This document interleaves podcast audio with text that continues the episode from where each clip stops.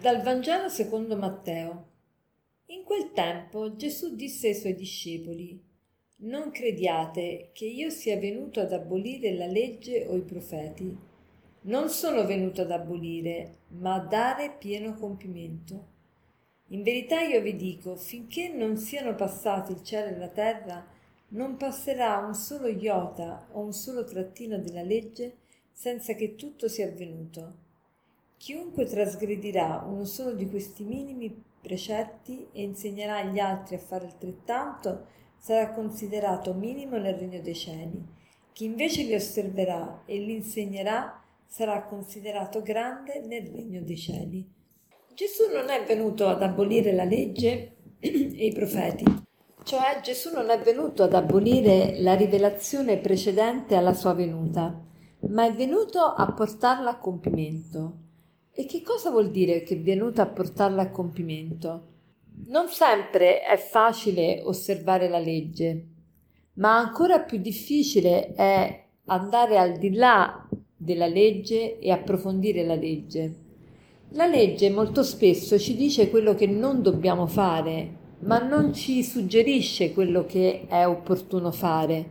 Se ci facciamo caso, i dieci comandamenti sono quasi tutti al negativo non dire falsa testimonianza, non desiderare la roba d'altri, non nominare il nome di Dio in vano, non commettere atti impuri, non eh, rubare, non uccidere, ecco, tutti, tutti al negativo. Quindi più che altro ci dicono quello che non dobbiamo fare, ma non è che ci dicono nelle varie circostanze quello che dobbiamo fare.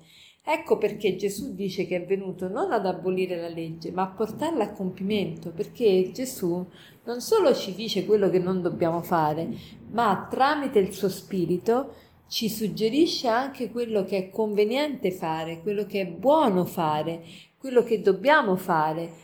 E non solo ce lo dice, ma ci dà anche la forza di compierlo, quindi doppiamente porta a compimento la legge, perché la porta a compimento sia da un punto di vista conoscitivo, ci dà por- l'opportunità di conoscere il comando di Dio fino in fondo, non solo quello che non dobbiamo fare, ma anche ciò che dobbiamo fare, e inoltre ci dà la possibilità di compiere ciò che ci è comandato. Sant'Agostino diceva sempre questa espressione, Signore, dammi ciò che comandi e poi comanda ciò che vuoi dammi ciò che comandi.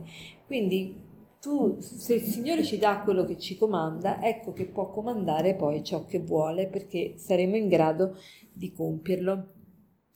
Allora poi va avanti, dice chi dunque trasgredirà uno solo di questi minimi precetti e insegnerà agli altri a fare altrettanto sarà considerato minimo nel regno dei cieli.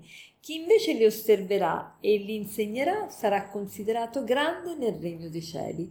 Ecco che Gesù rivolta sempre tutti i nostri valori. Noi pensiamo che essere grandi vuol dire fare cose grandi, fare cose vistose, cose che ci danno importanza. Invece Gesù vede l'intenzione, vede il cuore, vede perché stiamo facendo qualcosa, non vede soltanto l'azione, ma anche vede la motivazione dell'azione e il modo in cui viene fatta un'azione.